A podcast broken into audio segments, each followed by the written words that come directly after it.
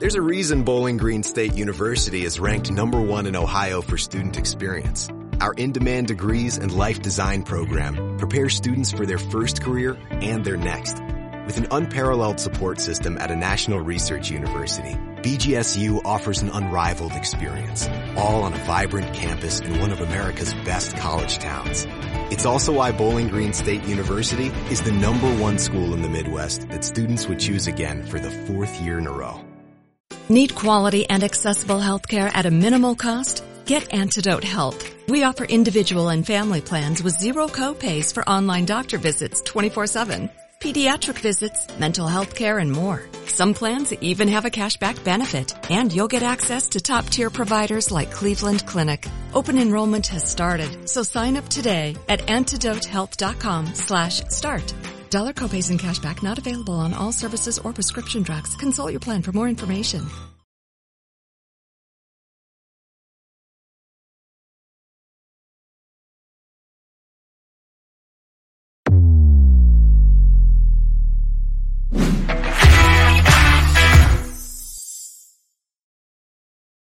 You are now listening to the Going Deep podcast with your hosts, Kevin Massari and Mike Bunt, live from the Cover One Sports Network. Here we go. Welcome into another edition of the Going Deep podcast. I'm your host, Kevin Massari, here with Mike Bunt. We're going to go through our 53 man roster projection. As I've said all month, this is one of our favorite shows, as Mike and I will have probably very similar, but still yet many people to discuss. We'll talk about what we saw from the preseason game to wrap this thing up. And then also, we're excited for next week's show uh, to go over Cut Down Day special next Tuesday, one week away from Cut Down Day. Mike, how you feeling about the preseason so far? I was feeling a little bit better before last Saturday, but I'm still not that down about uh, the performance on Saturday. Just a preseason game, not something to get all worked up about. But excited for this show, Kevin. This is always one of our uh, most our funnest shows of the year, and there's going to be a lot of things happening between now uh, and the next few weeks before the start of the regular season. So can't get uh, can't wait to get this started. And uh, then we also have some big news about a new addition to our Going Deep podcast team that we'll announce at some point during the show tonight. Yeah, getting getting pretty pretty excited First off, Mike. It's it's one week away from my favorite day of the year. There's going to be 1,200 free agents on the market. Lots to discuss there next week. Will there be a mini trade frenzy uh, in six to seven days? That could happen too. We were talking about that a little bit earlier today. So there is much to still be discussed uh, across the entire roster. And, you know, it's going to be really fun. And we do want to shout out to our new producer, Kevin Syracuse, coming over from Buffalo Fanatic. We're excited to have him taking over for old producer AJ. So we'll have Kevin uh, up and up and at it here, working behind the scenes. But you know, we'll see him as early as next week uh, here on the show. So we're pretty excited for that news. So a special shout out to Kevin, and uh, you know, excited to see his written work throughout the Cover One Sports Network. But Mike, long show. We got stuff to talk about. Don't need to beat around the bush. Uh, you know, we're going to kick this thing off, and then we're going to probably put out graphics later. You guys can vote on who you think's uh, has a better roster projection. Mike or myself. Will Mike get a Bobby Hart this year or not? We'll uh, we'll have to see if he can if he can hit one of these sleepers in this year's 53 man projection. We only do this once. I'm not going to edit it. I'm not going to change it uh, 24 hours before. I'm not going to alter it. These are who I'm uh, who I believe will make the roster. And same thing with Mike. Mike, I mean, we're going to start right at the top with quarterback. I mean, you know, there could be some interesting discussion here. Would have been a little bit more interesting probably next uh, last week. We might have had some differences and been able to uh, talk about this position a little bit more. But bouncing it over to you, Mike. Let's start start with you and how many quarterbacks and who do you have making the roster at the end of the day, uh, a week from today? Yeah, this is a pretty easy one. This is going to be two quarterbacks. It's going to be the Allens, uh, Josh and Kyle, uh, with Matt Barkley most likely being a practice squad uh, addition. A week ago, people wanted to see Barkley with an opportunity with the twos. We saw that last Saturday. Now we understand why he's a practice squad quarterback at this point of his career. I think this one is pretty cut and dry, unless there's some surprise quarterback that gets cut that uh, seemingly wants to come to Buffalo to back up Josh. That's better than what Kyle Allen is. Yeah, all we can do is project for today. And I do believe there is a scenario you could see that. I do believe there is a situation where a quarterback could come in and maybe, you know, uh, earn earn themselves a job. Will they start on the practice squad? We have that elbow injury from Matt Barkley. It's said to be minor um, at this stage. Will will that be enough to even roster him still? Will he be you know, on IR? It's just like some player coach. There's much that could happen there with Matt Barkley.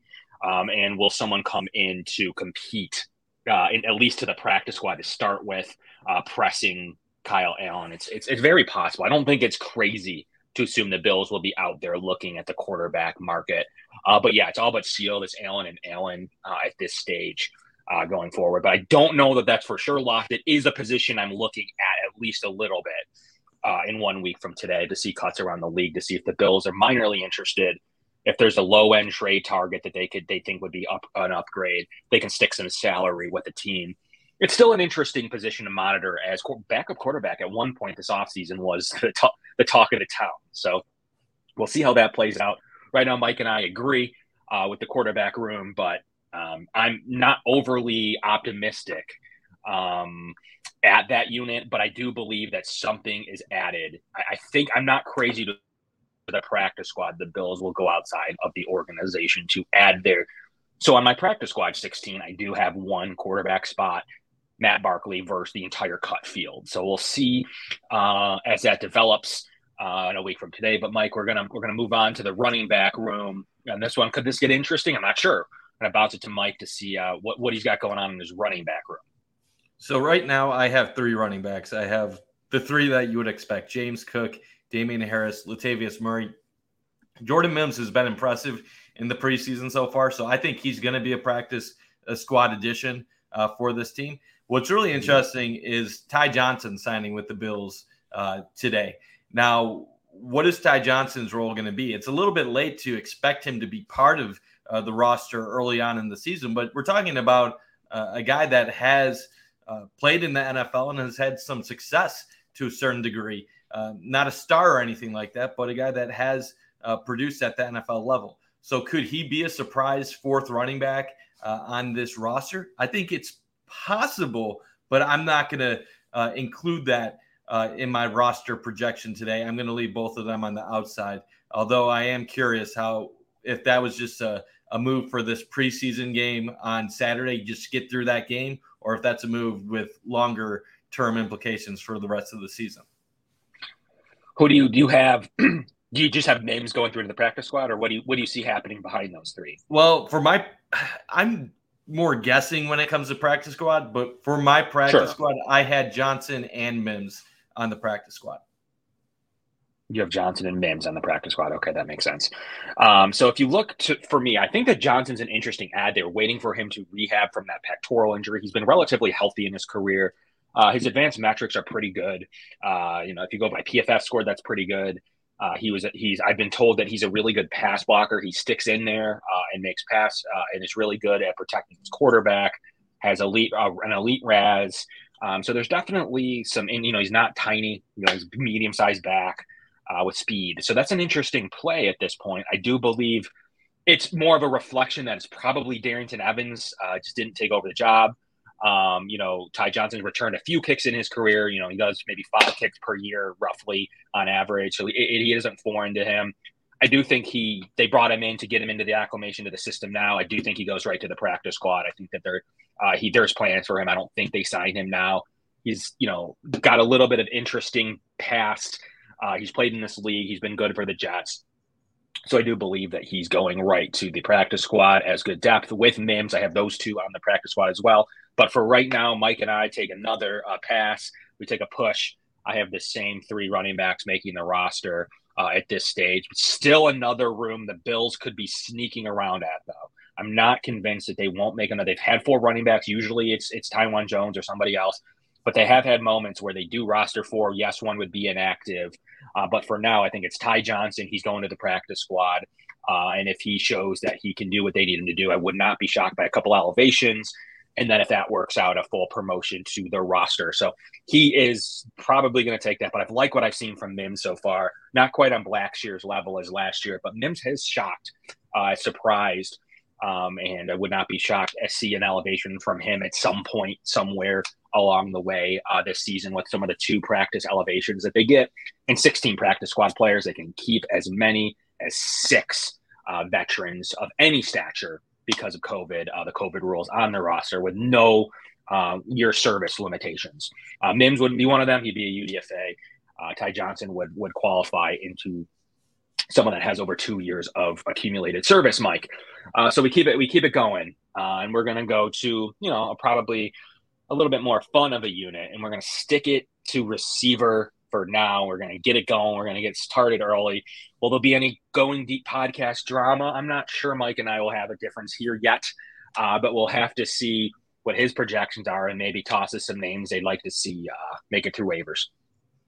Yeah, so this is the the first position where I thought maybe we could have uh, some disagreement. This or tight end. I, I, know we've had some some talks about privately over the last couple weeks. I'm still sticking with the six that I thought going into training camp uh, and going into the preseason. Uh, obviously, Diggs, Davis, uh, then Sherfield. Now I, I believe has shown that he's probably your number three wide receiver on the squad based on what he did in training camp, which was a mm-hmm. surprise mm-hmm. to me. I never expected him to be uh, that high on this depth chart, but uh, he's earned it with the way he's played so far. I'd put Harty four, Shakir five, and then Justin Shorter six after the strong performance. And I, I never really thought Shorter was in any jeopardy to begin with, but the whole conversation would be is there a spot for Andy Isabella to make it? Now, heading into camp, heading into uh, the first couple preseason games, I would have said no chance uh, that Andy Isabella could have made this team. But uh, he looked solid against the Colts. It's clear that the coaching staff wanted to give him an opportunity on special teams this week to show if he could add value uh, in that scenario. I think he did enough to catch their eye in a manner where if even if he doesn't make this roster, they want to keep him on this practice squad uh, as someone that they could call up in case of an injury or activate him to uh, the roster if there is uh, someone that has to um, miss time due to uh, injury concerns or anything like that. But I don't think he's done enough to actually make this roster. There's a lot of uh, tough decisions near the bottom, and I just don't think keeping seven wide receivers is really the best use of uh, your resources at this time when you do have other positions that are going to be uh, more important that are going to make more of an impact. I will say this: he he got second team gunner um, reps during the preseason game against Pittsburgh. Uh, as Joe Marino pointed out, he had uh, some good uh, he had a good rep against the Steelers on Saturday, doing exactly that. But with some of the guys ahead of him, I don't think he's going to jump to make the roster. Yeah, I mean, I thought it was a little bit more an interesting late push for Shorter to make sure his position is secured on the roster. I do think he did enough. I do think he showed that big body frame in the red zone. I do think it'd be interesting to see him active on game days in, his gunner reps as well. I was getting gunner one reps, so I think that that's a pretty, pretty locky style of of game he had of all the you know we talk about you know the first quarter was not ideal the rest of the game was fine, Mike. Um, you know, the rest of the game was about what you're looking for. The first quarter was was mashed with penalties. It was mashed with calls they shouldn't have made, putting in the Bills in, you know, second and 30, third and 39. I mean, just just situations where you're going to run up the middle. Like you're losing rep, valuable reps.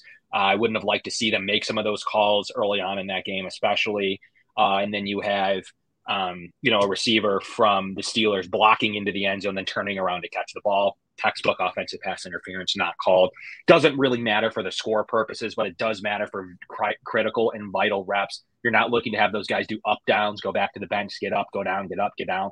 Um, you know, it's similar to like a starting pitcher or relief pitcher in baseball. There is something to that. So they were definitely not going to push the reps uh, that I think that the the, um, the refs stole from the Bills in that game. Nonetheless, the receiver position is agreed upon by me. I do agree with Mike's six selections there. I thought that that was steady since OTAs. That's who I've actually have no movement. I almost made a move to my lineup, uh, to my receiver lineup at one point this offseason, just as recently as a week or two ago. But actually, I had no move since the spring uh, to my receiver unit. I think that's the six that they're going to bring in. I do believe Andy Isabella is going to be to the practice squad. Uh, I do think that that's fairly locky uh, to, to send him to to the practice squad. Um, so behind that, though, I think you know they're probably going to keep a younger player. I think they'll have two. Will it be like I think Tyrell Shavers? I, I, I, think, I think Shavers has a good chance of being on the practice squad. I, I know he had the few drops in the the Colts preseason game, but he also showed a little bit. Um, the, he had a nice touchdown grab, obviously wide open. It was it was a great call play, um, play call. I mean, and then he had the the pass interference committed against him when he was breaking deep. So I think Shavers is intriguing because we've heard a lot about him being a talented gunner as well, and then his height and some of what he could uh, bring to the table. Not that he would ever really uh, make an impact in games, but I do think he has some developmental attributes that are intriguing. Yeah, I mean that's probably the route they'll go. Would I would I prefer them go the route of like a Patmon, KeeSean Johnson, who's been getting a lot of special teams reps per his um, special teams counts. I'd be a little bit more interested in that route, but I get it. I'm not going to fight too much about the practice squad receiver. Uh, I do I do think it's probably Isabella and Shavers at this stage, but wouldn't be shocked if one of those bigger, taller guys that had played pretty well um, throughout this Ateman or Patmon are one a third receiver added to this. But for right now, in my 16 man projection, I just have the two receivers going through to the practice squad. One of your vets being used on as Andy Isabella and a standard UDFA and Tyrell Shavers. Uh, Mike, so we're going to go to the fun part. We're going to go to tight end now. We don't have any disagreements yet. It's disappointing. I'm disappointed in myself. Um, but after the fair the fair nature of those 11 players we both selected, I don't know where the difference would have came unless one of us was really adamant on a free agent quarterback, which wouldn't have been a terrible thing because I think that's still possible. But we both have the same 11 to this point, and we're going to tight end, and we'll probably have almost very similar here. But Mike, let's hear your tight ends. We're going to assume, for purposes of this discussion, that Gilliam is in the tight end room. Uh, I do think that that's generally, at least this year, where the majority, uh, at least over 50% of his snaps might come from. So th- this is where we might have a, a, disagreement at the tight end position. We'll, like you said, count Gilliam as a tight end for for this show. And it, it, this must be disappointing for you so far that we've been on the same page because I know you value yourself as the sane, rational one of uh, the, the, person of the show, while I'm the the out there crazy one. Uh, so the fact that we're on the same page uh, has to be has to be a tough pill to swallow early on. But uh, I will say with the tight end room, we obviously know Dawson Knox, Kincaid are locks, and then the question yep. is, what about the guys behind? Uh, they brought in some uh, intriguing prospects this year with uh, Wilson and Sternberger. Some people were wondering if they could push uh, for one of the lower end depth spots at at tight end. I have both Gilliam and Quintin Morris making this roster. I, uh, I, I know Morris is probably one of those last guys on to make this team, in my opinion. But I believe he will make it because of the the fact that they're going to be running more 12 personnel this year. They need backups in case anything happens. I know uh, we've been saying a lot in the offseason if there's an injury to Kincaid or if there's an injury to mm-hmm. Knox, that could change up their entire scheme and how they attack opposing defenses. But I do think that they need uh, depth just in case. I know Morris isn't a high end player, but he's now entering his third year with this organization. Came in as a UDFA. They spent a year developing him. They select they kept him last year over OJ Howard. I believe they think he has uh, attributes that that you can work with that provide quality depth. I know he didn't uh, play on special teams on Saturday against the Steelers, but without Knox in that game, they needed him to play uh, more time with the ones. I think that might have been uh, as much of a reason as it was just to test out other players uh, and, and special teams to see what some other guys could uh, pot- potentially provide that are fighting for spots on this roster. But at this point, I think with what he brings from a depth and a special teams manner, uh, he will likely be on this roster. I would say 85% uh, shot at this point, just because he is someone that does contribute on special teams. He's not someone that uh, is strictly a tight end. So while I'm intrigued by Sternberger and and Wilson, and could there be uh, another blocking style tight end that could add to this roster after cutdown day? Definitely. But going into cutdown day, I think he's part of this team.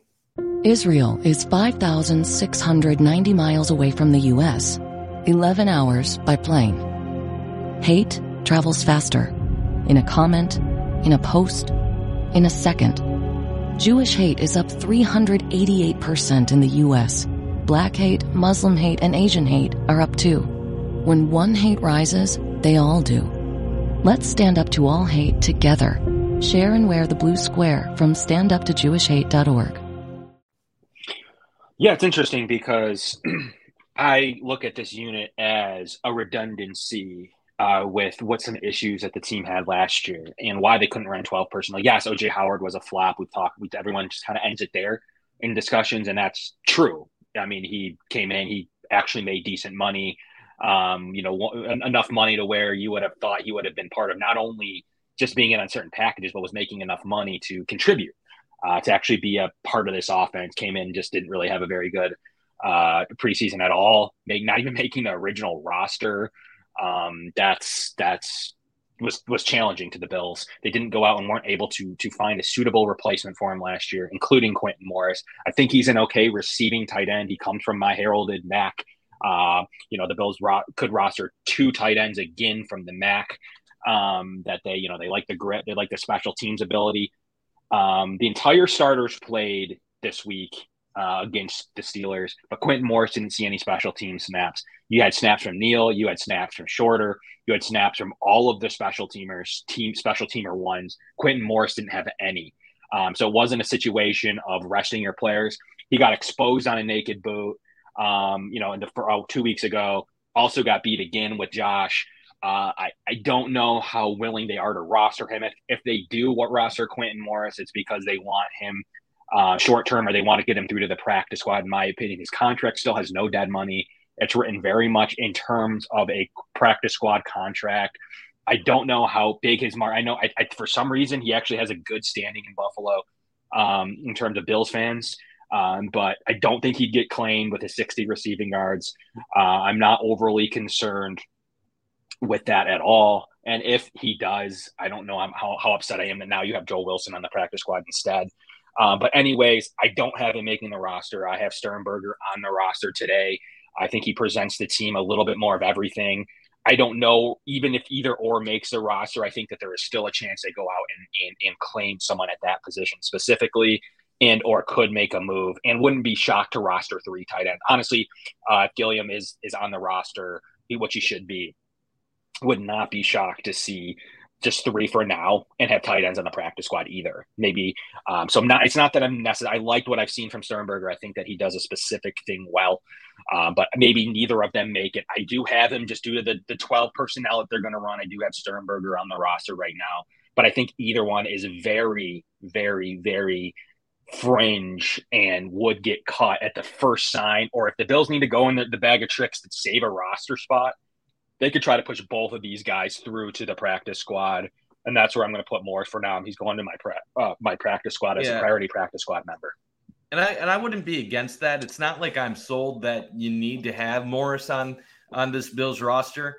I'm just not there with Sternberger yet. The fact he's playing late into these contests while Morris is uh, starting when uh, Dawson Knox is out is pretty revealing to me. Uh, I think we've we've learned enough from McDermott and how he handles the preseason that uh, the fact that Sternberger's playing in the fourth quarter, playing late in the second half of these games, probably means it's an uphill battle for him to make the roster. I do have Sternberger on the practice squad uh, for my practice squad, and I even think a guy like uh, Wilson could be a practice squad guy too. Just you think about his original deal um, this offseason, not with the Bills, but before he uh, was let go for his physical he had one of the higher guaranteed uh, salaries coming out as a UDFA. So he was a valued tight end prospect among the UDFA uh, group. So Wilson could be a guy that um, potentially could hang on as a developmental guy. And at the end of the day, if, if Morris isn't on the team, I'm not going to be,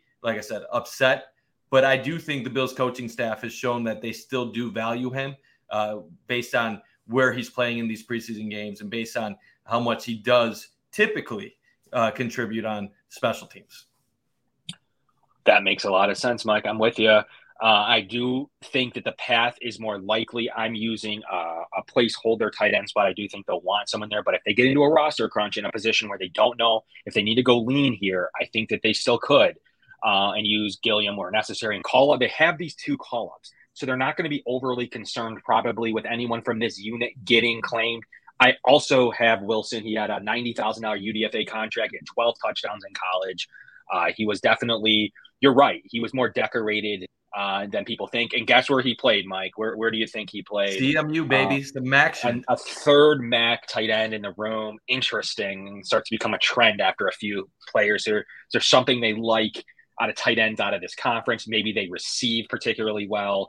Um, Antonio um, always, Gates, another tight end from the MAC. Might not play tight yeah. end in college, but yeah, I mean, he, did. He, I mean, he was pretty good. 82 catches for 874 yards and 12 touchdowns across four seasons. He's shown to be a pretty decent developmental. I liked what I saw on a play um, from him last game, and then the two catches for 44 yards from Sternberger. He shows he's got some RAC.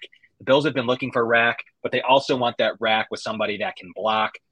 I'm putting Sternberger on the roster. They love the XFL and UF, uh, USFL. They continue to sign players from those uh, spring leagues, and they're continuing to do it still um, as we speak, uh, bringing in a linebacker from the USF uh, USFL. So I don't think that um, they take for granted those spring conferences um, very much. So I, I'm I'm putting Sternberger on the roster for now. We'll see what develops. I don't think Morris is. I certainly don't think Morris is a lock, but I would not be shocked by both Sternberger and Morris going to the practice squad and or one with Joel Wilson. But for now, I have Morris and Wilson on my practice squad, as I think that that's that's a good way to do it, Mike. All right, um, you know, really only one, still only one main difference so far. Neither of us seem too too crazy. I think Mike saw the light with Morris over the last couple of games. He did was a he was approaching roster status, admittedly, on my end. And I was just reminded of it in the preseason games. I was reminded that he can receive. He was a converted receiver, uh, Bowling Green and it's just shortcomings with blocking. Now the redundancy with Kincaid. Um, how long will he stay on the roster, even if he makes the original 53, will be something I'm keeping my eye on, anyways. So, uh, to the O line unit to wrap up offense uh, as we get halfway through the show here, Mike, we appreciate everybody tuning in. Please smash the like button here. We'll see if Mike and I have any differences. It got a little bit, a little bit more interesting um, after a couple of these tackle injuries, I think it kind of cleaned some stuff up. There's really only like a battle or two left here going on. But Mike, I'm going to bounce it over to you. How many offensive linemen and which ones are you keeping, uh, and which ones are you hoping make it through to the Bills 16 man practice squad? Yeah, so I have nine. For a second, I was thinking, do I should I have 10? And then I ultimately decided against that uh, just due to the players that were remaining at that point in time. This is one where if you would have asked me this two weeks ago, there would have been a much different answer uh, prior to the preseason games. Uh, mm-hmm. Obviously, horrible news with Tommy Doyle uh, over the weekend. He's going to miss it another uh, miss another season. Um, so that's that's just awful news for him. But even the the shell news of him retiring uh, you figured that maybe he realized he didn't have a shot at the starting position or that maybe even the depth players behind him were coming for his job. Well, now two guys that you figured were going to be part of the mix uh, or at least fighting for a final spot on the line are out of the equation now, which really opens things up. Uh, we'll start with the starters. Pretty simple uh, here. Dion McGovern, Mitch Morse, O'Cyrus Torrence, Spencer Brown – they're all locks. That's going to be your starting line left to right. Uh, then I'll go uh, from there. Ryan Bates, he's obviously going to be your your primary backup at the guard spots and at center. Uh, David Edwards, uh, he can fill in at either guard spot. Um, so he's probably your your seventh man on the line. After yep. there, I have Ryan Van, Den, uh, Van Demark and David Quessenberry uh, wrapping it up. I, I know Quessenberry was falling down the depth chart uh, heading into training camp. But after you have two tackles basically taken out of the equation um, in training camp, it opens up a spot for him where they're going to value his veteran presence and he's going to make this team. And Ryan Van Demark uh, has been impressing so far during training camp. Not a name that I was really uh, aware of heading into the summer, but uh, by all accounts, he's played his way into uh, this roster bubble scenario. Uh, and with some of the, the guys gone from the competition, I, I, think he he has a good chance of making this team right now. Now there there's two players I was thinking about uh, that I ultimately decided to cut. uh, in this scenario. Number one is Alec Anderson. Uh, it may be a name not too familiar with most Bills fans, but he can be a backup uh, center or guard uh, from UCLA. Was on the Bills practice squad last year. Uh, Bills were really high on him uh, in his development last year uh, in camp, and they actually, I believe, activated him to the 53 for one of the games late in the season. Didn't didn't play, wasn't um, part of the the game day roster, but normally a sign that they they liked what they were seeing from him throughout the season. I think Anderson has a chance uh, to possibly be on this roster uh, in the future if he continues moving in the right direction. And then your favorite guy, Kev, you're going to love that I even mentioned him. Uh, I, I Richard Gouraige. I, I don't think he's roster material at this time, but by most reports, he's he's had a solid training camp, and I think he's pretty much a lock at this point for for the practice squad, unless someone claims him. So I would say Alec Anderson and Richard Gouraige would be the lower end guys that uh, will be practice squad locks going forward. So very similar. I think we even have the same eight to start with. Uh, so there's not too much to talk about the starters. You know, I think Edwards and Bates are really solid. The interior line has played well all preseason. Uh, you know, it's overdrawn this offensive line discussion because we saw a couple of weird, sloppy quarter one plays with officials getting them in third and 29s and in second and 25s and uh, situations uh, in one quarter of football. Um, you know, you put on Spencer Brown's film and he looked all right throughout much of that game. They were practicing on different things throughout the game. Um, you know, it's not always like a cohesive, you know, we're going to chip block against one of the best defensive ends in the league uh, in, in TJ Watt. And when you saw with uh, Alex Highsmith as well. So I don't know how bad the offensive line has played. It was eighth best pass blocking uh, per PFF in the preseason, a week two. So, I mean, I think we're getting a little bit crazy with this, like trying to manifest Spencer Brown being bad. Um, I don't think that that's fully transparent and fully true. McDermott himself has mentioned the solid play, the young of the young tackles, um, and mentioned Quessenberry and the two young guys uh, who you you know you've mentioned Van Demark and Gouraige would be the two tackles that I do believe uh, would qualify for this. But we have the same seven. I really think that the Bates and Edwards additions are solid depth. They've both been good. They both add uh, if someone needs to come in. Ryan Van Demark's played his way onto this roster between Shell and the Do- uh, unfortunate Doyle incident.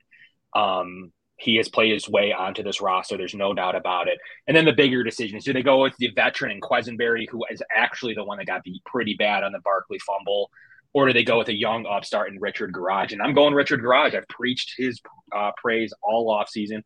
It would be disingenuous to not put him on my roster. I do think he's done enough, and what helped him were the two people in front of him, um, you know, one IR and one retirement. I think that he's right there, as you mentioned, for the roster I don't think you need to expose him to waivers. Not that you're overly worried, but I think that having him develop there um, means you don't necessarily need to have a tackle on the practice squad either because you have him and Vandy uh, both on the roster behind your starters. And you know, you're you know, does Van Demark win that job? Do you, do you need a vet on the practice squad? I'm going to put Quessenberry as a vet practice squad member on my practice squad right now just to have him. I don't think there's any reason to worry about him. Um, you know, at this stage in his, and he just hadn't played, he doesn't play very good. Um, so I think him and Ike Boettger will be two guys that they try to stash to their practice squad. It could potentially see a trade out of this unit uh, as well. But Mike and I only have two differences on the offense. He has Quessenberry and Morris. I have Sternberger and Gouraige. Sternberger slash potential UDFA slash neither of them.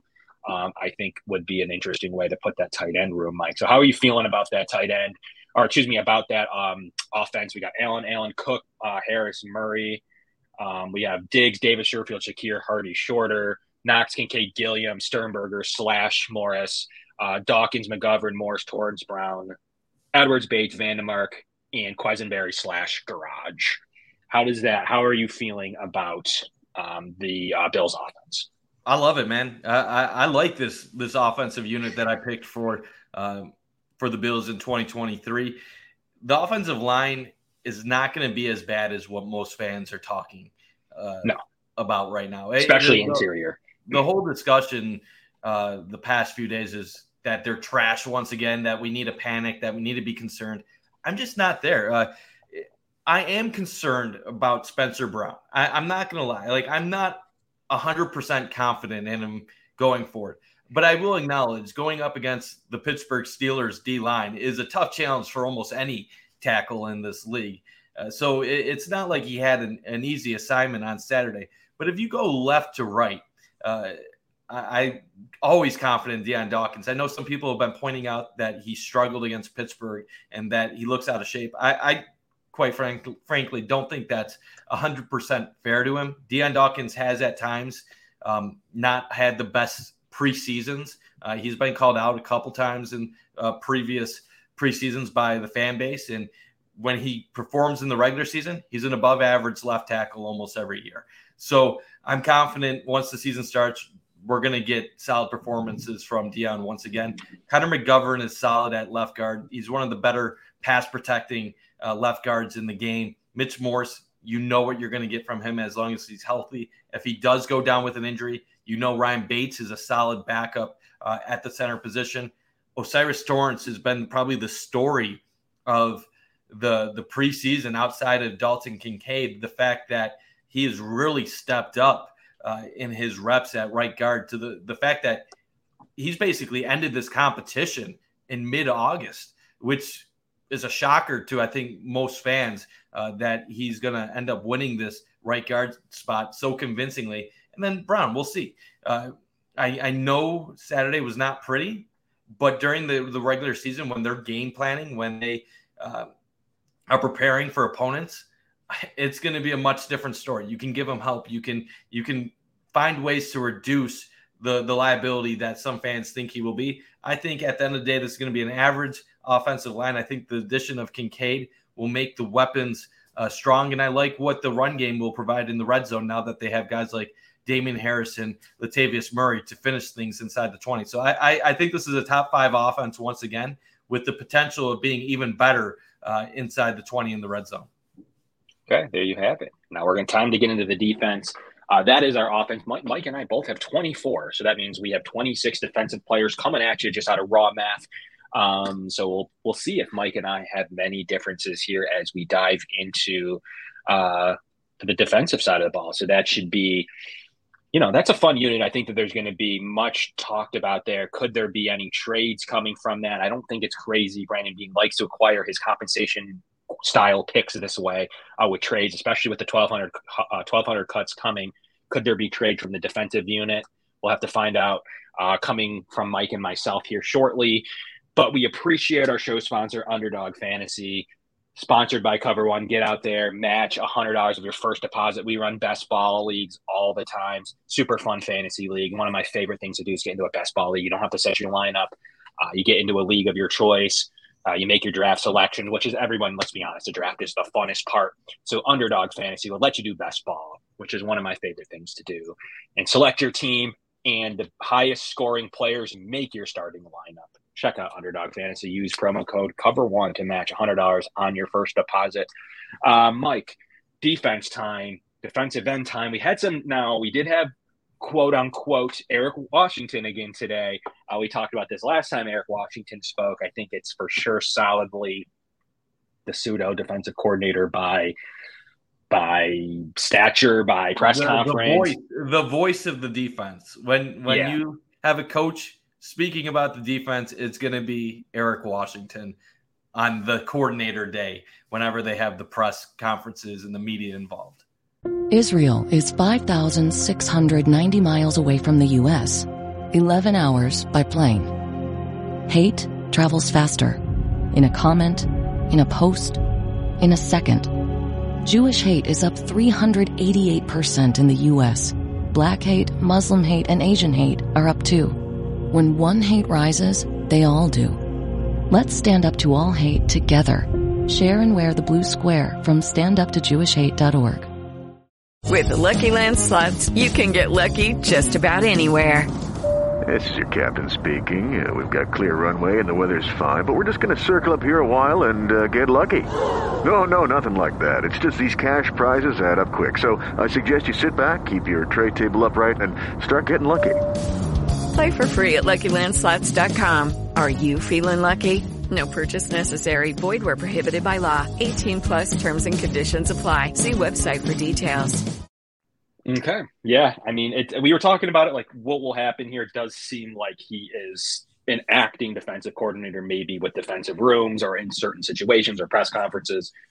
And it does seem to be as much. Now, he went up and talked about his D line unit, Mike, and had some interesting things to say. Will that change Mike's roster projections?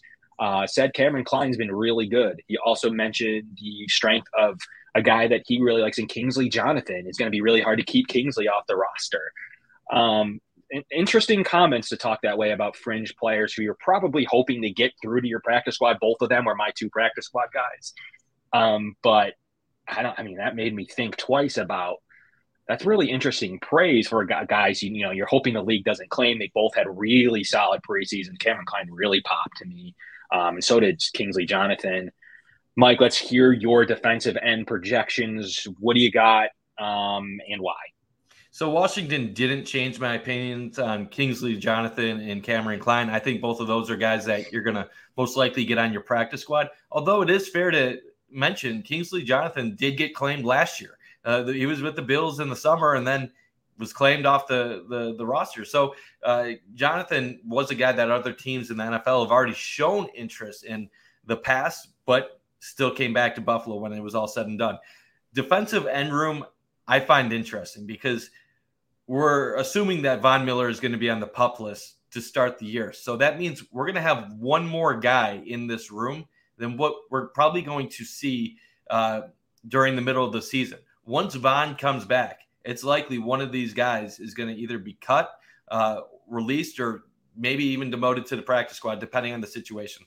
So your locks at this point are obviously Greg Rousseau, Leonard Floyd, AJ Epenesa. Those are your three locks. You, you know those are members of your team come September. I have Boogie Basham making it, and then Shaq Lawson rounding out my five in the defensive end room. I do believe if Von Miller was healthy and Von was part of the equation right now, that Shaq Lawson would not be on this roster at the beginning of the regular season, and that they would choose Boogie Basham over Shaq Lawson. The fact that Boogie was a second round pick, that they would still want to invest in his development, I think would give Basham an edge over Shaq. You also add to the fact that Boogie, I don't want to say he's had a great camp, but he's had some good moments in the preseason so far. The only way this would really go the other way, where Shaq could make the team over Boogie in a in a case where um, Von is in the equation, would be Boogie's a trade candidate. Shaq is not. So if you're going to have to cut one of them, Shaq is the guy that you get that will get released. But you would most likely, if you wanted to get rid of Boogie, try to trade him first. You just can't cut a second rounder entering his third year in the league. Uh, I guess technically you could, but I, I, it'd be far too early for me to get to that point. But those are my five heading into cutdown day. Yeah, and if you think you talk highly about Kingsley Jonathan, you talk higher of Boogie Basham. Quote: Boogie came to play the other day. Period. Um, so, uh, I mean, that's lock. I mean, unfortunately, it is what it is. It's lock status. I think that that they like what they have from him. Um, so I agree with your five, Mike, but I had Kingsley Jonathan making the roster. He's my sixth defensive end. Um, I think that his talent's too good. They think he, this is a claim game. This is the claim game. This is where you might have to get lean on your roster when it comes to um, comes to the rest of the field. I think he gets claimed. I think he's been good enough. There's been evidence of him getting claimed by the Bears last year. Uh, he's been good in preseason, and, and, and, Eric Washington did sway me. Took my final roster spot that I had uh, flex for all my position groups. Was I going to go with a seventh uh, receiver? Was I going to go? You know, where was I going to go? Heavy at linebacker? What, what was another DB? What was I going to do? Keep Alex Austin? I don't know but I did choose to keep Kingsley Jonathan. I think they've spoken highly of him. He's a guy that just was called out by his coach for going to be hard to not make the roster. I would not be shocked by Kingsley Jonathan uh, roster I mean, he's spot killed here. it two straight preseasons for the Bills. Like he killed it last year, and he's killed it this year. So he's definitely deserving of an opportunity. I I I know I put him on my practice squad because I just don't think they're going to keep six. But that is a name to watch, and I, I like that you have him making the team because – that is an under the radar player that I don't think enough Bills fans uh, realize how talented he truly is. Yeah, so I think then, then to kind of cap that room off, I do agree with the rest of your selections. Um, you know, things might have gotten difficult for a couple players with with Von Miller.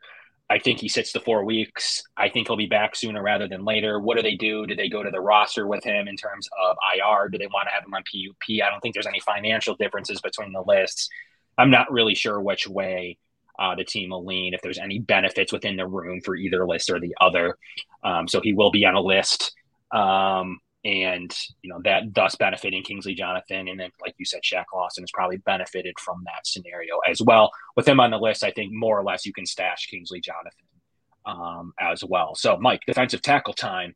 Uh, will we have any differences? Probably not. But we're going to bounce it to Mike. What do you got going on at D tackle? Yeah, I'm assuming that we're going to be on the same page with D tackle. I have five making it: uh, Daquan Jones, Ed Oliver, uh, Poona Ford, Jordan Phillips, Tim Settle. Uh, I think those five are all solid locks at at this point. They all are good contributors uh, that you know what to really expect uh, for the most part. Uh, I would be surprised if any of those five get released at this point. I know Jordan Phillips. There are some questions heading into camp. Uh, could he be a surprise cut? I don't think so at this point. I think they they're gonna uh, ride it out with experienced guys that they know they can trust. I know there was some backups on the D line that have have had some moments during the summer uh, in August in preseason games, but I just don't think any of them have done enough to surpass those five. And I just can't keep, see keeping a six with some of these tough decisions at the the back end of the roster. Yeah, I mean, will they make a move like like I said? Will they need to make move a room for Kingsley Jonathan or even Kameron Cline by letting someone like Phillips go? It's not crazy. He hasn't played uh, an entire preseason, pretty much. He's been coming back. He seems to be always hurt. Uh, there is some reprieve financially um, in getting out of that deal. What will happen? I have him on my roster. I have the exact same five on my roster. I do think he it is considered in the room, or if they need to keep a younger player like Kingsley Jonathan and still want to go heavy at tight end and heavy at linebacker, they may need to cut from the D tackle room uh, as well, especially with the emergence of Ford and Settle, who have both been good. Will that push Phillips off the roster? For now, I say no but they're going to have to have a discussion within the uh, front office room next weekend after the preseason game. Um, what they want to do with Jordan Phillips. I don't think it's a stone cold lock, but I do have him on my roster as someone that's you know able to get it done in this league. Um, the injuries hurt him, but he does save the team, you know, 1.6 million dollars of working cap capital. Um, just for reference, Kingsley Jonathan. So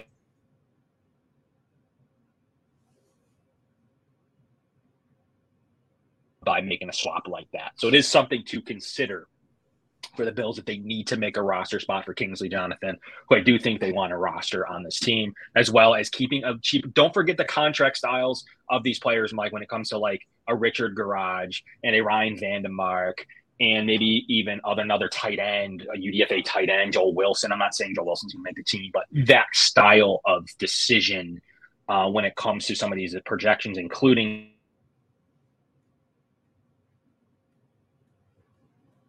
Does that make sense? Kameron Cline, 870K himself. Does it make sense there, or does it make sense to carry the heavier Jordan Phillips on the roster? Is a decision they're going to make. I have Phillips making the roster right now because I'm going to get lean in my back seven here uh, as we make our picks. But um, I don't think it's crazy that you don't you see him as the one surprise cut or trade here from one. I think there's a trade from this unit somewhere on the front seven, Mike. So that is what I will say. I do think that if McDermott gets gets gets Swifty, I think he trades from this unit as we head to linebacker. So let's see what you have to say about the linebacker room, Mike. It's going to be an interesting one. Do you go deep? Do you go shallow? How many and why? Yeah, so right now I have six linebackers making this team, but it might not be the six that everybody thinks going in. So I'll just I'll just get started and if I don't say a name that you expect, just stop me and we'll talk about it. So I have Matt Milano, then Terrel Bernard, AJ Klein, Dorian Williams, Tyler Matakevich, and Baylon Spector. Okay. Which means I have Dodson getting cut. Now, would that be crazy to cut Dodson after he has essentially been your starting middle linebacker heading into late hmm. August? Would it be crazy? I think normally, yes, it would be. But Dodson has been horrendous. He does not have an expensive deal. He is not good in coverage. you the the main reason he was brought back was because he had experience with the system to be a guy that you hoped maybe could step up and be a placeholder. He has not shown the ability to do that. The fact that he is getting in these fights in practice, the fact that he has been hot headed um, during practice, I think shows that this competition is starting to mentally wear on him. I don't think his head is in the right place. And on Saturday, he was just dreadful. He was not good. He his misplay led to the early touchdown run, and he ended up still being on the field in the fourth quarter. And as we saw last year when OJ Howard was playing in the fourth quarter, that's probably not a good sign if you're someone that Bills fans and Bills coaching staff and management probably assumed was going to be uh, a key contributor to your roster when you're still playing with the third and fourth teamers. So I think Dodson is potentially playing for his roster life at this point. I said going into training camp that I wouldn't be surprised if he was cut. I, I, remember some people thought that was crazy at this point, but I truly believe if Bernard was healthy in playing in the preseason at this moment in time, that Dodson would firmly be considered a cut candidate by the majority of fans. I, I believe this is Terrel Bernard's job once he is healthy enough to take over and return to the field. Unfortunately, it's probably going to be AJ Klein's job early in the season due to Bernard's injury and the lack of preseason reps and not wanting to rush him into game action. But once Bernard is ready, I think they pass the torch to him, and there's just no reason to keep uh, Dodson at that point when he could potentially be your third linebacker. And I'll just say a couple quick things. Obviously, we know Milano's a stud. Uh, Matakevich, you're keeping him for special teams reasons. And Baylon Spector, I just don't think they're they're ready to cut him or move on from him yet. Uh, the reason why they even gave him a chance the third day of training camp with the ones is because they've seen enough from him during practice this offseason that they do think he has something more that he can bring to the table being a former draft pick, I think they want to continue to develop and see what they can turn that into. I was close. You stole my thunder with the cutting of Dodson. So I do also have Tyrel Dodson, Tyrel Dodson cut. I don't think he's very good. Um, he struggles in, in, against against heavily in zone coverage. Um, Milano had to make up for it on the touchdown. Um, he got could not get off his block against the run. Made one run stop late in the game. That's all I saw from him. Um, I'm cutting dots, and the only problem I'm having, Mike, is the two million dollar deal, all guaranteed. Um, will the Bills find a trade suitor for him? Because that would be what they're looking to do. Um, they're trying to see if they can trade player for player with someone that you know that's weak at middle linebacker, that he might fit their scheme a little bit better in return for a potential right tackle, then maybe pushing Richard Gouraige to the practice squad, um, something along those lines. I, I I don't think it's crazy um, the contract, I've, I got to stay consistent to my contract discussions that I've had pretty much throughout the show when you're making these decisions, and I will continue to in the DB room next. Um, but I don't have him making the roster. I'm trying to trade him with all my might, though, because he's guaranteed $2 million uh, this season. So uh, it's expensive. It's expensive. Um, it's value if he's going to get good play out of him. We didn't see it all off season. I think Terrel Bernard starts day one. Um, and I do want to say one room. quick thing about the middle yeah. linebacker room too. I, I, know we were talking earlier about Spencer Brown at right tackle, and now we're talking about Dodson at middle linebacker. The two biggest complaints on this Bills roster are middle linebacker and right tackle. Those are the positions where fans are questioning being mm-hmm. why didn't you do anything this offseason? I think right tackle was going to be difficult to replace because they would have had to spend a decent chunk of money in free agency to actually get an upgrade your other route is drafting someone, and all the guys that they probably would have wanted were already taken. And Anton, uh, the, the tackle out of Oklahoma, would have been taken by the Jacksonville Jaguars had they not traded back and basically needed to be assured by the Bills that we weren't taking him. So, but middle linebacker was a spot where I feel uh, that if the Bills really wanted to, they could have gotten more and more insur- insurance this offseason. There were middle linebackers to be had on cheap enough deals that could have come in and started right away on this Bills team. What that tells me is that the Bills truly did believe that Bernard or Dodson could get them through a year uh, because there was guys like Lavonte David and Bobby Wagner that did not get crazy money that were available. But you got to think from the Bills' point of view.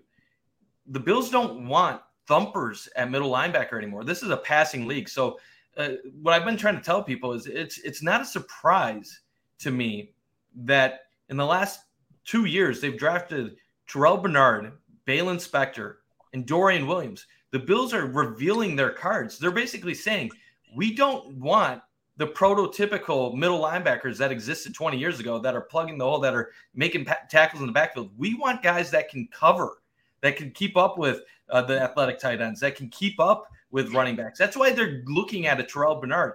And while Bernard might not be what most fans think of as a middle linebacker, that's what the Bills are are tr- wanting to see this year to see if he can be that guy. So it, it's really unfortunate that we've been robbed of a preseason uh, viewing him because I truly believe behind one Bills drive, they're more confident in what Terrel Bernard can do than what the entire fan base is we have looked at it because we haven't seen him in person. We just assume that he's going to fail when he gets his opportunity. And I don't think the coaching staff feels that way. And then you add the Dorian Williams pick. I think they're basically taking a 50 50 bet. If Bernard doesn't work out, well, then we have a guy like Williams that could work out. So basically, the end, the, the middle linebacker conversation, I'm not saying they're in a good spot, but I don't think the team believes they're as in as bad of a spot as what maybe the outside looking in thinks at the moment. Got like six minutes from Mike on linebacker there. That was uh, that that was fairly impressive linebacker discussion. Um, I have five. They need to go lean. Why are you going to go heavy at a position group that's not very good? I have Spector being cut and going to the practice squad. I don't think he gets claimed claimed across the league. He conspicuously didn't stop receiving reps. Uh, you know, AJ Klein took the job over him. I thought it was a pretty one for one. Can he beat out Klein? um, and he couldn't. Um, and I'm a and I'm a Spector fan, and I'm not really high on Klein, but I think Klein is the contingency plan for Bernard, and I think Dorian Williams has played so well this preseason that he's going to, you know, um, Washington couldn't answer to what position he's going to play. That's a good sign, not a bad sign. That means that they're going to probably give him the middle linebacker reps, they would have said, no, our plan is to stay the course, have him be the backup to to Milano, and we'll see him in certain packages or here and there when needed. Uh, but I don't think that that door is closed. So I think when you factor in Bernard, uh, Williams, and Klein, and then you have depth in Matakevich in a pinch uh, for special teams. I think you go five here. I don't. You only play two, and then you have Rapp in dime situations and in big nickel and in big dime. Um, he is a five and a half, as we like to say, you know, 11 and a half personnel on offense I think you see the same here. He is a, essentially a pseudo linebacker, and so is Taron Johnson. So um, it's pretty straightforward. I think you keep five. You need to go lean somewhere. And that's where I have Kingsley Jonathan making the team. You have, um, you know, Spector, and maybe it's actually Phillips that doesn't make the team, and both of those do. So we'll have to see exactly where the Bills play and what can they do with this $2 million Dodson contract? That is uh, sticking out like a sore thumb. It's not a huge deal. They cut Howard, but they'd like to not have to eat that because you have to cut him and still roster, you know, in this case, you know, AJ Klein, you know, you're still going to have to pay him about a million bucks. So it's not ideal uh, to have his replacement. Um, but someone like Spector, who's probably on an $800,000 deal, um, that softens it a little bit, but it's still pretty expensive to have to. Um, to have to look at. Mike, we're going to corner now uh, as we look through the corner room, fun room. Not much debate, I don't believe. It just depends how many you're going to keep and whom. But I don't believe there's not there's not really a, there's a battle obviously at corner two kind of, but there's not really much roster battle. So what what are your how many corners and who? Okay, round two. Name something that's not boring. A laundry. Ooh, a book club. Computer solitaire, huh? Ah, oh, sorry, we were looking for Chumba Casino. That's right. ChumbaCasino.com has over 100 casino style games. Join today and play for free for your chance to redeem some serious prizes. ChumbaCasino.com. No purchase necessary. Full prohibited by law. 18 plus terms and conditions apply. See website for details. With the Lucky Land slots, you can get lucky just about anywhere. This is your captain speaking. Uh, we've got clear runway and the weather's fine, but we're just going to circle up here a while and uh, get lucky. No, no, nothing like that. It's just these cash prizes add up quick. So I suggest you sit back, keep your tray table upright, and start getting lucky. Play for free at LuckyLandSlots.com. Are you feeling lucky? No purchase necessary. Void where prohibited by law. 18 plus terms and conditions apply. See website for details. So I, I have six corners making it right now. Trey, uh, Tre'Davious, uh, Dane Jackson as the two, Taron Johnson as your slot corner, yep. followed by Christian Benford, Kaiir Elam, and Siran Neal. Um, I was thinking about keeping Cam Lewis, whatever you want to categorize him as a backup safety, corner, whatever. Yep. I think Cam Lewis has played well enough this camp to deserve a roster spot. But when I'm looking at all these guys uh, on this team, I just couldn't, I couldn't give him the final spot. As much as I wanted to, him being a UB product who um, has had his moments on the Bills, I couldn't find a spot for Cam Lewis. Wow. And then Alex Austin, uh, I see him getting cut, going to the practice squad. I don't know if Cam Lewis is a guy that they would be able to get to the practice squad or if somebody else would claim him. But those would be my my six corners uh, going into the regular season. Okay. Interesting, interesting enough. I do think they consider Cam Lewis. I what's fun, what's funny and interesting is I can't get this out of my head, Mike. They love Cam Lewis. I can't get out of my head that you know they tried him over certain safeties last year. That's how much they liked him. They like him on special teams. They sat Taron Johnson in a preseason game because they were worried about depth at nickel. Uh, if you were worried about him making the roster, in my opinion, I think it, it's, it's it's a struggle to me to see why you don't have Cam Lewis on the on the roster. I have Cam Lewis on this roster. Um, I think that he takes Neal's spot to the same reasons that I've been. What are the reasons I've been using for most of my roster projections? And I think I'm going to hit on some of them. Money, Siran Neal, you save 2.3 million dollars um, by releasing. You're going to need to save some money to get Dodson off the roster if that's the way you decide to go. Uh, I do think they go younger. We've seen that Neal can't play at all. He cannot play defense. At some point, at that dollar, he is a good special teamer, but at that dollar amount, you need to move on. You need to make sure um, that you have a younger player that's cheaper. Um, I have the same unit as you do exactly across the board, but my last spot's going to Cam Lewis over Siran Neal. Um, and that's why they've been giving so many special team spots to other gunners, uh, Justin Shorter, Cam Lewis himself. Uh, you've mentioned Andy Isabella and his reps. Um, so I do believe that they're trying to replace him um, on special teams in, in a dying special teams era.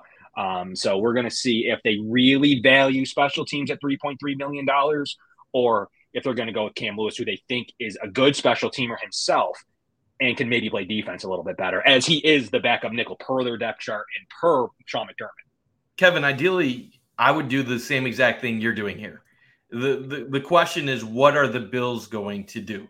So my personally I'm I'm keeping Neal because that's what I think the Bills are going to do. I think at the end of the day they're going to prioritize his special teams contributions because it's not like he has changed uh, over the years. He, basically the the Siran Neal that we see now is the guy that we saw a few years ago, and they've continually uh, used a roster spot on him. So uh, it would it would it would require a change by the Bills and their philosophy uh, of building a roster for this to happen. Now, Cam Lewis might be the guy that's good enough to make them mm-hmm. address this and make a change because they do love Cam Lewis as a fill-in at a lot of these other positions. They know what they're going to get from him defensively. So I would love to see it. I hope that Cam Lewis makes this team. Uh, we'll we'll just have to see how it eventually plays out. Yeah, interesting enough there. Um, safety, don't think there's any, eh, I don't think there will be any debate. We each have four spots left on our roster.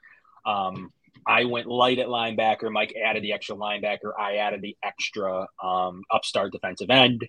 Uh, 26 defensive players each, 24 offensive players each on our roster, three specialists, where there's no debate on the specialist positions. Um, what are your safeties, Mike? I don't think you have any. Yeah, I, I think we're pretty safe on this. Uh, no one's sneaking in Dean Marlowe over okay. the, the other four that we have. So it's going to be Micah, Jordan, Taylor, and uh, Damar Hamlin uh, rounding it out. And I know there was talk about Damar Hamlin back uh, in minicamp that would he be part of this team? Would he actually be playing football Absolutely. this year? Well, I think we saw during the preseason. Not only is he going to be playing uh, football in 2023, but he actually can uh, can still contribute at a decent level. Uh, he, he he showed some flashes during these uh, few games, and it, it, looks like Damar is 100% ready to go, uh, albeit as a backup this this year. But uh, I was encouraged by what I saw from him the last two games. Interesting enough, yeah. There was, I mean, the, the first three are stone cold locks. One, two, three there was some debate over Hamlin. He came back and made sure to solidify the four to me. He was the number two safety last year and most of the season. Now going back to his four role, adding great depth to the team.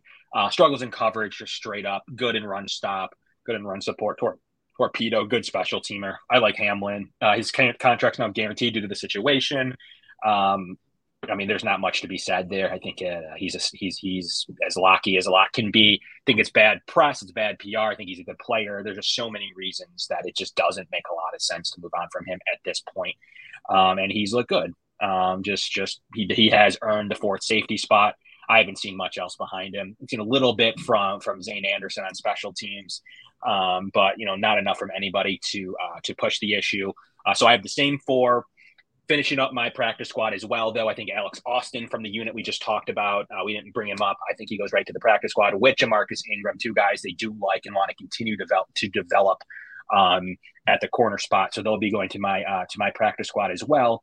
And I think they put Zayne Anderson on the practice squad to round off uh, their 16 man practice squad that I've gone over uh, as well. So Mike and I agree on the safety position for each, the same for uh, almost the same DBs, but I have Lewis. He has Siran Neal. He has the ability to Mike is picking who they think the coaching staff likes, but I also think they like Cam Lewis. So we'll see how that works out um, as they kind of make their roster selections. Our defenses are fairly similar. I have Kingsley Jonathan. He has Baylon Spector. He has him on his practice squad. I have Baylon Spector on my practice squad. So kind of just a few different uh, different changes there. And real quickly to go over my practice squad real quick free agent quarterback or Matt Barkley. We'll see which way they go there. Uh, Mims, I do have it. I have Ty Johnson making the practice squad as a vet, Isabella as a vet, Shavers, Quintin Morris. Uh, I have Wilson, um, Anderson, Butker, Cline, um, Kameron Cline, that is, um, Baylon Spector, Howard, uh, Travin Howard, the linebacker, who I thought has shown enough to be on the practice squad there. Jamarcus Ingram is going to make the practice squad, in my opinion. They like him. Um, Anderson, the safety, and Alex Austin uh, making the practice squad, with my final spot being between uh, trying to keep Broeker or not uh, with some of those linemen that I had earlier. So that kind of sums up, and we have the same specialist. There isn't even a battle anywhere mm-hmm. to be had. I don't think Sam Martin had his best day. I don't know if that was a deliberate outkick his coverage to see what special teams could do on that return. I thought that was a bad punt. Um, a situation where Corey Bojorquez used to put the Bills in, where he outkicked his coverage and left them in bad situations. But I'm wondering if that was deliberate to see what your gunners could do. Uh, and Dorian Williams succeeded, and no one else did on that specific rep. So um, I don't know if that was deliberate or not. If not, it was a horrible punt. If it was deliberate, I kind of get uh, the theory there. Sam Martin hasn't had the best preseason, in my opinion, but that could be all situational based on what they're looking to see from the kicker unit, a kicker punter unit. Obviously, Bass got his extension. He's locked, and Reid Ferguson is the guy in the parking lot if you need to send somebody to IR uh, that you cut and then resign uh, so you can send someone to, to, to IR. There's no, uh, so far, there's no candidates for that right now, Mike, that we know of. Uh, outside of it, they want to put Von on IR instead of PUP and outside of uh, an injury we don't really know how severe they are, like uh, someone they want to stash like Greg Mans, or if Damien Harris is more injured than we think, something along those lines. So, what do you think of the final roster that you have developed here, Mike? What are your final thoughts on whether it's special teams or return specialists, um, kick punt returner? Do you have Harty winning both? Like, I guess sum it all up for us. Yeah, I, I have Harty obviously as the punt returner. I think it could be Harty or Shakir uh, as the kick returner. I really don't have a preference either way. If they do have Harty as involved in the offense as what I think they could this year, I, I think maybe it would make sense to have Shakir be the the starting kick returner, especially as he moves down the depth chart. Uh, give him something to kind of uh, to kind of contribute to this team uh, if he's going to end up being as low on the depth chart as it looks like he might be uh, at this point. But my, my main takeaways is this is the deepest Bills roster that we've seen during the Sean McDermott era, which means it's probably the deepest Bills team uh, that we've seen uh, of since going back to the mid 90s, early 90s, back when they were loaded uh, on both sides of the ball. Um, and it, it, might sound crazy to say that, but they really did add depth throughout this roster this year. And the fact that we're we're talking about these bottom of the 53 um, battles, and we're still naming guys that have contributed and, and made solid plays and contributions to this team during the preseason says that uh, this is a really good team and a really good roster. Now, the the one thing I'd be somewhat worried if I was a fan is when is the decline ultimately going to start with some of the older players on this Bills squad? Uh, there's going to be questions about Micah Hyde and Jordan Poyer. When are they going to finally start going down uh, in their careers? I don't think it's this year, but uh, at some point they're going to regress. When Von Miller gets back, is he going to be 100%? Um, when you're looking at some of the the unknowns, right tackle, middle linebacker, what are they going to get out of those spots? But other than those uh, questions, this is a solid roster throughout that I think should be expected to contend for an AFC East division title and and hopefully make a, a run in the playoffs. Uh, it's obviously a much more difficult AFC this year, so nothing is guaranteed. But this is a team I I expect to be competing for a Super Bowl at the end of the year with the likes of Kansas City and Cincinnati. Well, there you have it. There is our roster. Our main differences being I have Sternberger slash free agent. Mike has Quintin Morris. Um, I have Gouraige. Mike has Quessenberry. So Mike's taking the field. Mike is taking chalk um, on his. You normally I get a I get a random projection from Mike, but he's going chalk. Uh, no, there's year. no Bobby Harts this year uh, to the okay. to the disappointment of everyone. Yeah, no, Mike went chalk on his selections. Uh, took the one seeds in the in the scenarios. Um, we'll see if those those play out for him there with Quintin Morris. Uh, went Baylon Spector. Obviously, that's still a draft pick, so I wouldn't call that a. I would consider that still a fairly decent chance. Spector could see the roster. Um, also went with Phillips on Mike's roster. I went with Kingsley Jonathan making my roster um, instead of Spector uh, really being our difference on defense. And I took Cam Lewis. Mike took the incumbent and uh, chalk picking Siran Neal. So we'll see how it all plays out. But other than that, uh, fairly similar rosters. And one position to still look out for quarterback, backup quarterback, and the backup running back spots. I think both of those positions uh, wouldn't be shocked to see an ad somewhere on this roster this specific season.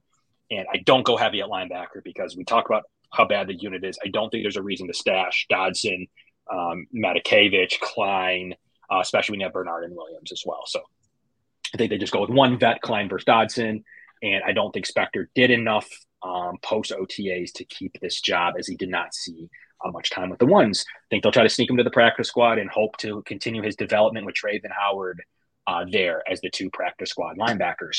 But Mike, what a what a great show! Put in a great hour and fifteen minutes. Check out Underdog Sports as well for fantasy best ball. Promo code Cover One, and as always, please smash the like button to our show, and watch out for Cut Down Day. One week from today, we're doing a Cut Down Day show on Kevin Syracuse on uh, newly uh, producer Kevin Syracuse.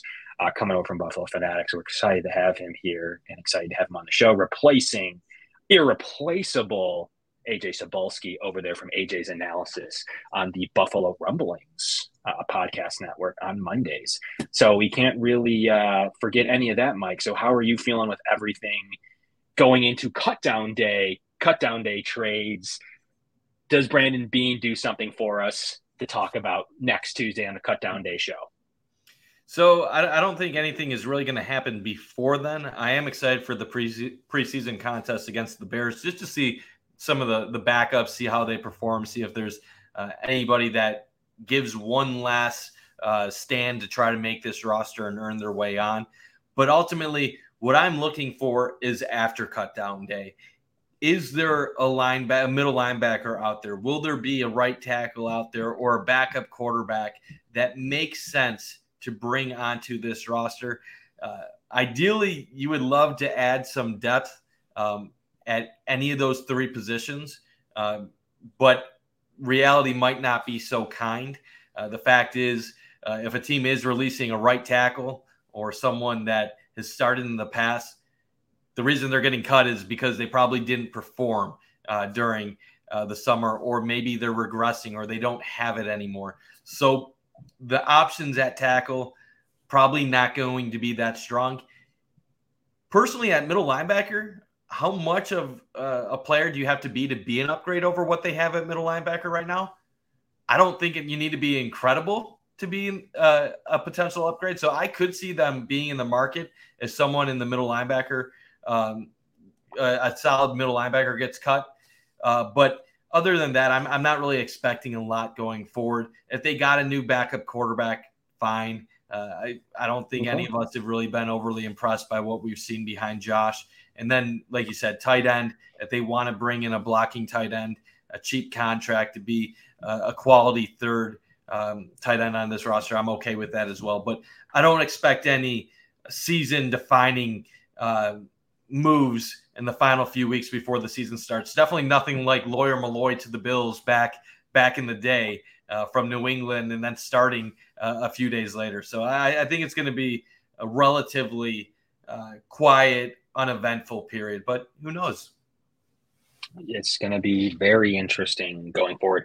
Just do not, do not, do not, do not get over exaggerated from the poor play of the offensive line. There's been good moments. The interior is much better. It's the Chiefs' model of protecting Josh Allen up front, just like they do Patrick Mahomes. It's the model of if he can't have pressure in his face, uh, he can make things happen, especially where Dion Dawkins is good throughout the majority of the season. Um, and that's nothing to worry about. So I do believe that even with good interior O line play, which I'm pretty excited about, I do believe with that Josh can make anything happen. He's a $45 million quarterback. You can't have a $45 million player and a 30 million right tackle and a 20 million left tackle. He needs to make up for any deficiencies on the roster. You can't have first round picks at every single spot uh, across the roster and or pick a player um, in the draft that you think it should have been picked over Terrel Bernard. I think Terrel Bernard starts, and I think Dorian Williams was also a good pick. So um, they needed that linebacker depth. It was horrible uh, on this roster. Um, and I think that you see Bernard or Dorian Williams take charge of this defense. And I think the Bills know what they're doing at the middle linebacker position, especially next to Matt Milano and with the emergence of Taylor Rapp as well, um, to kind of ease some of the sub packaging away from that player. So there's a lot to really dissect there, as Rapp is to me my sixth linebacker that I didn't keep on my roster. But fairly same rosters. Tune into the Cut Down Day show next week. Uh, we have size coverage coming up with Ant. We have, you know, cover on Buffalo tomorrow. Uh, we have Buffalo late night with Thomas. Uh, you know, so we have the Greg Thompson sports show on Friday. Uh, and then we have um, under review with Joe DeRosa on Saturday. And then to Monday uh, as well with my guy, uh, David Foxy, and uh, his new co host, Uber. So we're looking forward to the next week of shows and then leading right into our cut down day show next Tuesday. But as always, from the Going Deep podcast, I'm Kevin, that's Mike, and we'll catch you here Tuesday at 7 to go over the cuts, go over the final roster, see who got more picks right, and talk about potential claims and roster additions and moves around the league as well. So we look forward to seeing you guys uh, next Tuesday right here live on YouTube.